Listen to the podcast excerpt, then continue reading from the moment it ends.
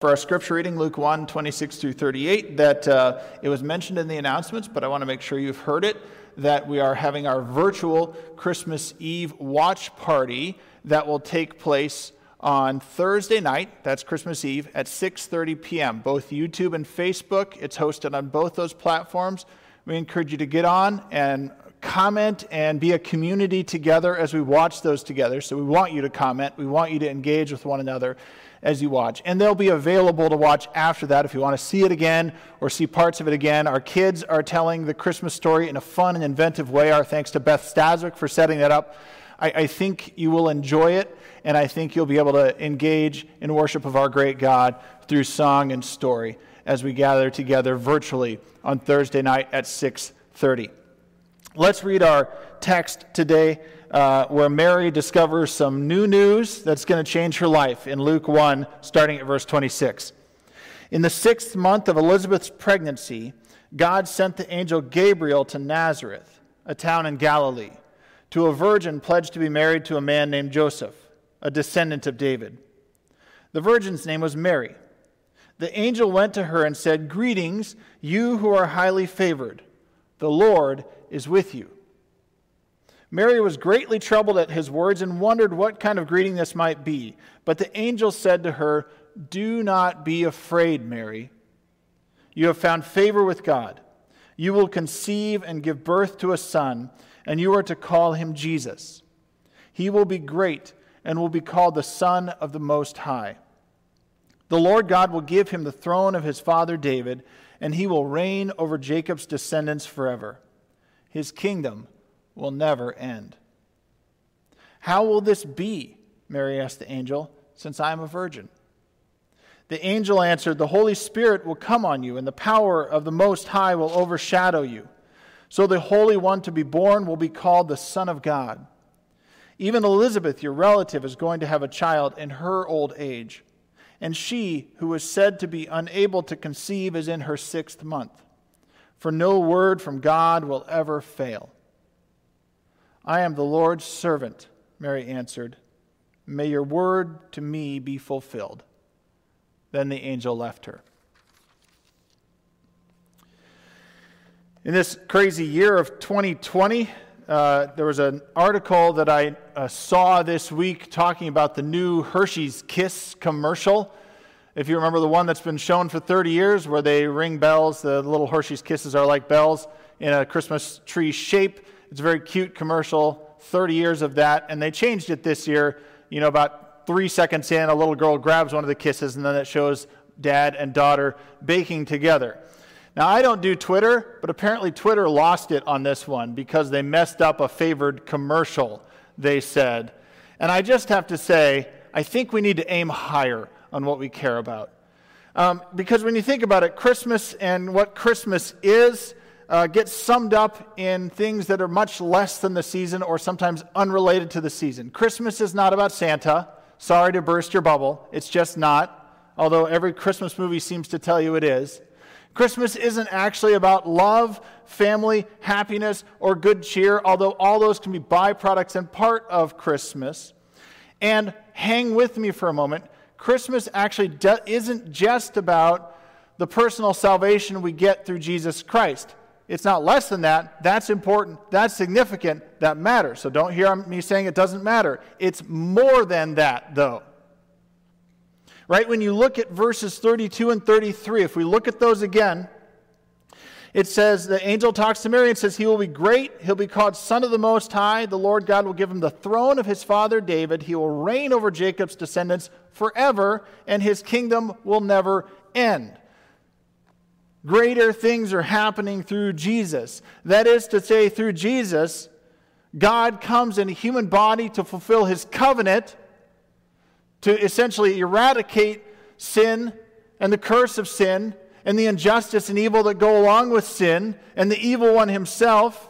He comes to rule his creation as king forevermore. So that's what we enter into is that bigger story than not simply my personal salvation, which matters, is important is pivotal and key, but God's kingdom is what we're entering into with that story and that decision.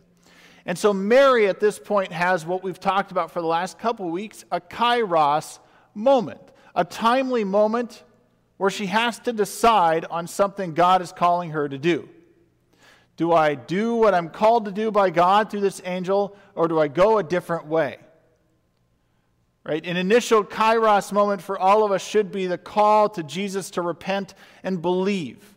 That is that personal salvation. We need to enter into that and enter into God's kingdom that way. Once we've entered into that, if we've made that decision, we still have those kairos moments where God breaks in and says, you know what, you still need to repent and believe and make adjustments to be transformed into the image of Jesus Christ more. The Holy Spirit is working and calling you to do that. We have those kairos, timely, the right time moments where we're called to more of that salvation than we were living before. And Mary has a kairos moment here. The angel comes to her, and she has to change her expectations based on God's presented reality to Mary. And it's no different with us that God does things, maybe not exactly that moment, obviously, but God does the same with us, with kairos moments. And the question is when God calls like that, what's your answer to a God who will reach into human history, into your life, and ask you to step into a new reality? That's what Mary's grappling with. That's what we have to grapple with as we understand that God enters into human history and calls us to be remade into something completely new.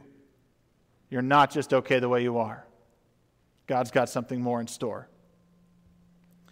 Now, what does the angel say? If we go back to verse 28, the angel starts with Greetings, you who are highly favored, the Lord is with you couple of things we can notice there. One, why is Mary highly favored? Never tells us. Any more than God, we know why Israel was highly favored throughout the Old Testament, because God chose them. Not because he says they were special, he said, because I chose you, that's why. God uses people who are faithful and unfaithful and calls them to faithfulness. We don't know why he chose Mary, but he chose Mary. He says, You're highly favored. God wants you. And it says, The Lord is with you. That should bring to us uh, images of what's about to come up because we know the story of Emmanuel, God with us, that kind of idea. The Lord is with you. But the angel starts with the familiar phrase that often happens when God speaks to people through scripture, through the prophets, through angels, himself speaking at times. It's almost always preceded with, Don't be afraid. Mary, big things are about to happen, but don't be afraid of what's about to happen. Why would Mary be afraid? I think sometimes I like to point this out that we need to put on our historian hat when we get into things like this in Scripture. Uh, because sometimes we have this assumption that people who lived before us, especially a long time before us, were not as smart as we are. We're stupider and that they had this expectation that they'd run into sort of supernatural things at every turn. And of course, they were misusing it and all these kind of things that we do in Western society and misunderstanding the world around you. Let's just point out people in the past were pretty smart. They could figure out a lot of things. In some cases, they could figure out a lot of things we, for some reason, can't figure out today. And the other thing about this is, Mary was a pretty average person who probably never expected to be visited by an angel in her entire life. Most people don't expect that. Most people didn't in Mary's day. So the idea that an angel would come and visit Mary, lowly Mary, is a big deal. It wasn't a normal occurrence, it wasn't an expected occurrence for someone like Mary. And she's told about what we know as the virgin birth. That's kind of the, the big doctrinal understanding of what we understand here. It's unique to Christianity. You can Google it and look at all the different things people have said, but don't Google it right now. Google it after the service. And you can see what people have said. They say it's stolen from Greek myths and all these other kind of things. It's not. They're not the same. It's not at all. It's unique to Christianity, but we're being told about something that actually happened here. And we have to understand why would Mary be afraid? Well, uh, at, at a basic level, Mary is engaged to be married, but she's not yet married. Now, engagement in this Jewish context in the first century worked like this you got engaged, it was a legal contract, and uh, you have bride and groom after that legal contract was made, which largely was based on inheritance rights and that sort of thing. That's what the contract revolves around, and, and children and, and those things. Then bride would go back and live with her family for about a year while the preparations were made uh, for the groom to receive the bride in his home. They were legally married. In order to break that off, you need to legally divorce. But they're legally married without consummating the marriage. That's important. Celibacy before marriage was of the utmost importance for a number of reasons.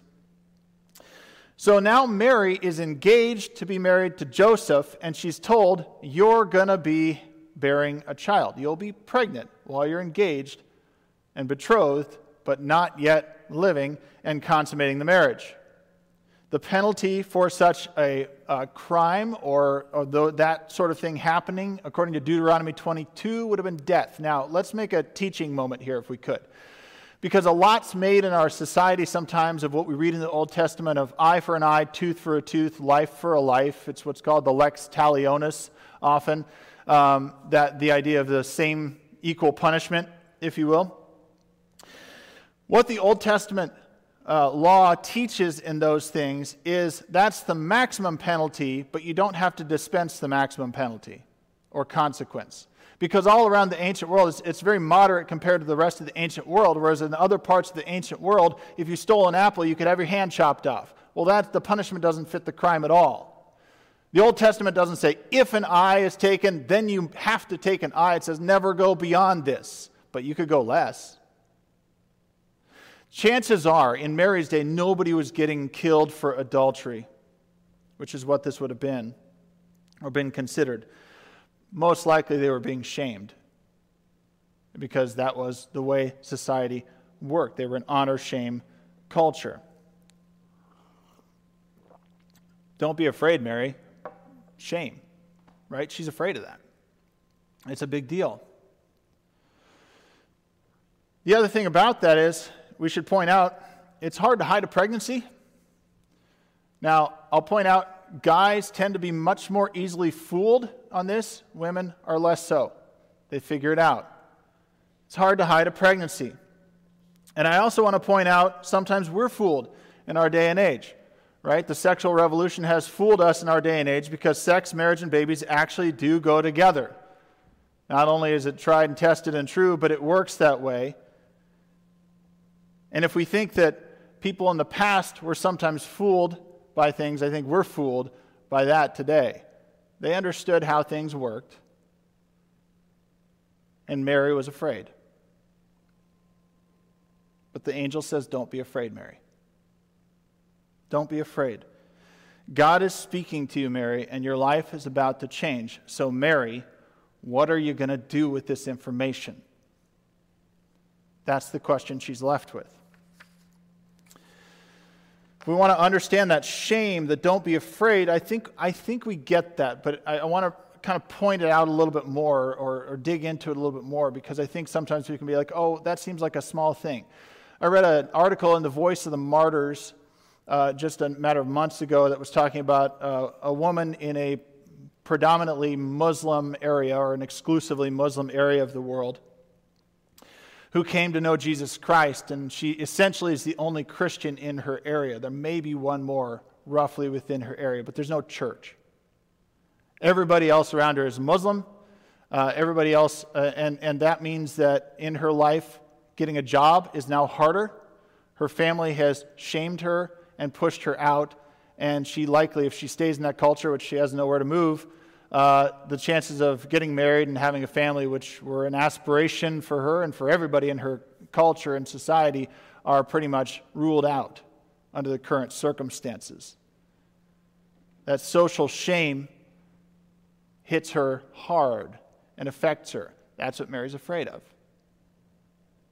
And we can understand that, I think, better than we want to say in our part of the world.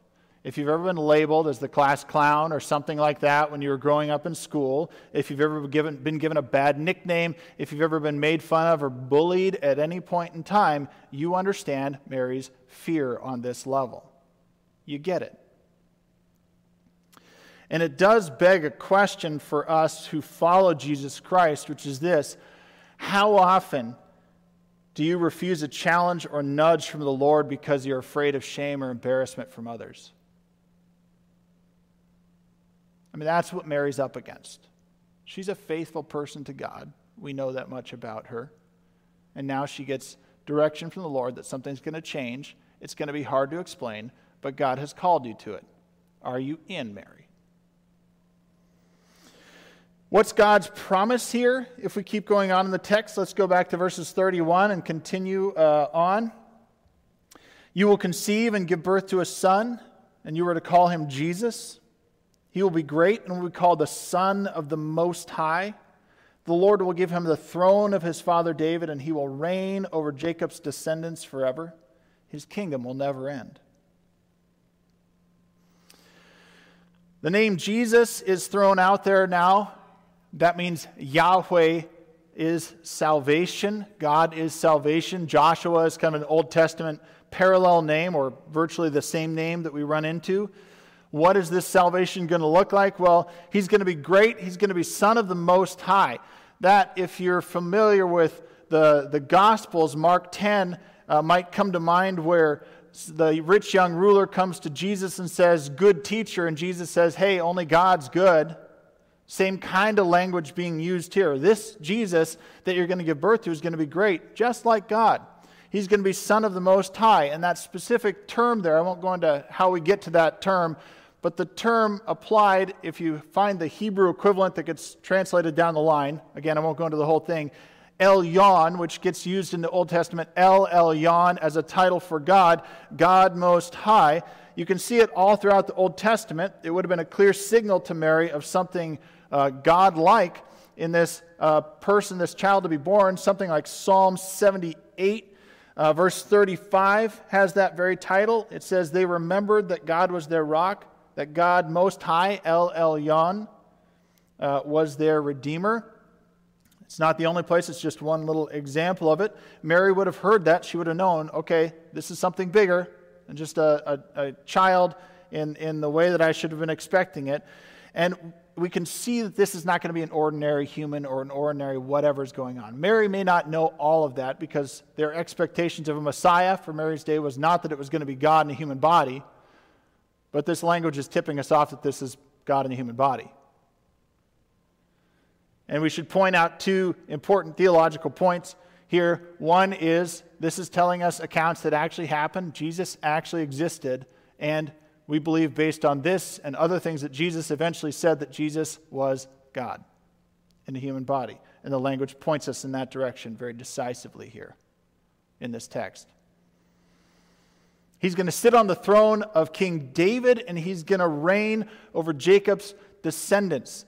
So this child is going to come and he's going to do remarkable things. God in the human body, we know that. Mary might not have realized that, but she could tell that he's going to be the fulfillment of the covenant that God created with Abraham, Isaac, and Jacob, and that he's going to be the fulfillment of his promise to King David.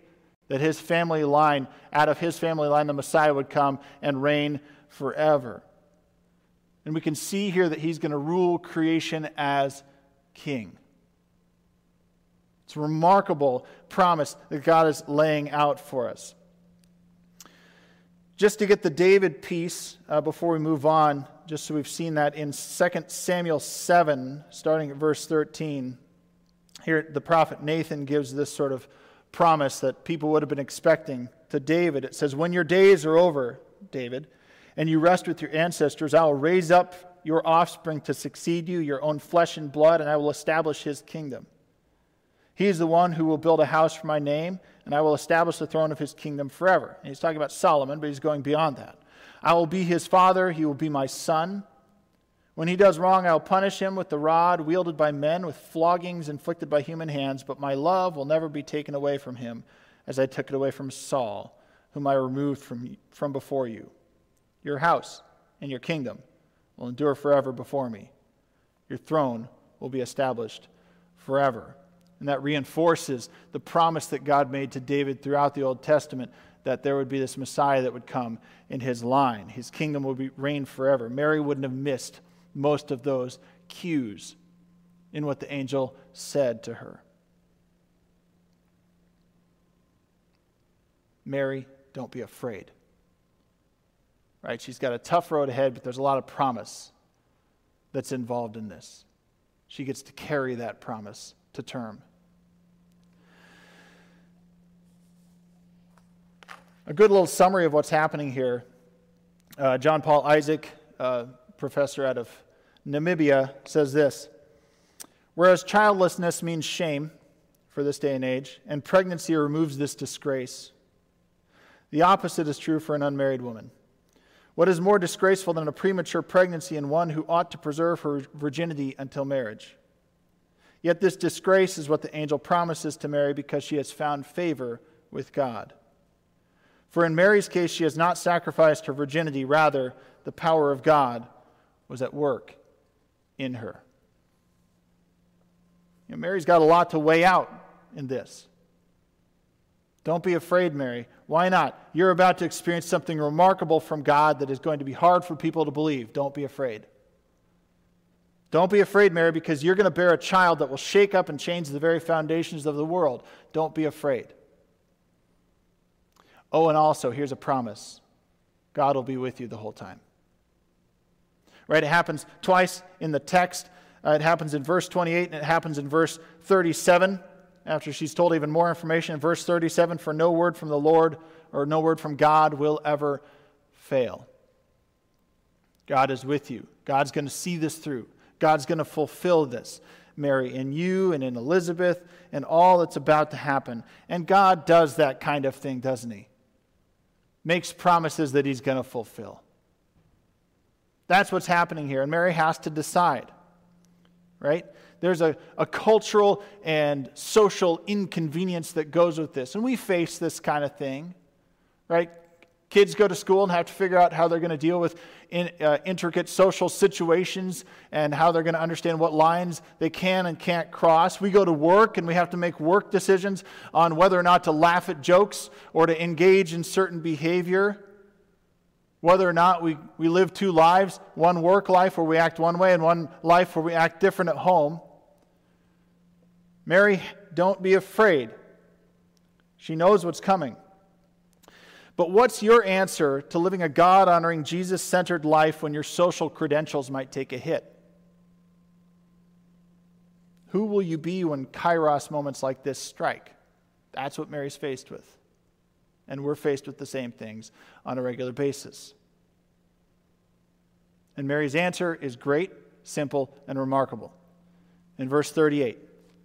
Now, I'll just show you a little something before we see, well, you see the verse there. But this is, I'm just noting how I underline this in my text. You can't see it very well, but I did red stuff here. You don't have to do this yourself, but I did red stuff for the stuff where God promises and God's work. I did blue for the response. I always do this when I underline in my preaching Bible. Blue for the response, because God commands and invites, and I want to see that. And I see that here. And Mary says it very simply. When asked, when presented with all this information, what is Mary's response? I am the Lord's servant. If you've ever heard, I'm the Lord's handmaid, maybe your translation has that. That's where we get that language. I am the Lord's servant, Mary answered. May your word to me be fulfilled. The Kairos answer to her Kairos moment is, I'll do it, God. I'm your servant. I'm in. Mary had a Kairos moment. She was asked to change her expectations based on God's reality. God entered into human history in a remarkable and decisive way and asks her to step into a new reality. What's your response to a God who does that? To a God who calls us in remarkable moments like that to be who we were intended to be, to be part of his kingdom and his kingdom's story, which is far beyond the simple decisions we make. He calls us to something greater when he steps into history, calls us to a new reality. How will you respond to God's promise of salvation and his kingdom? Let's pray together. Lord, may your word be fulfilled in our lives, and may we enter your kingdom with gladness. We know that there are many people who reject your kingdom. We know that we live in a world that doesn't walk at a kingdom pace. We know that we have to make decisions all the time if we follow your Son, Jesus Christ, on whether we're in or out. Lord, when those kairos moments happen, when those decisive moments hit us where we have to repent and believe, help us repent and believe and not deflect and not walk a different direction and not have a different response than Mary, who said, I am your servant. May it be as you will, Lord. May that be our response. If you're calling us today to faith in your Son, Jesus Christ, that initial repent and believe, Lord, may we say yes right now. Yes, Lord. And if you're calling us to life change because we feel like we've faded away, we're in the doldrums, we're stuck, we're not sure we're hearing your voice, we're walking in faithfulness, Lord, give us a kairos moment to repent and believe and walk faithfully with you. We are your servants, Lord. May it be as you will. Amen.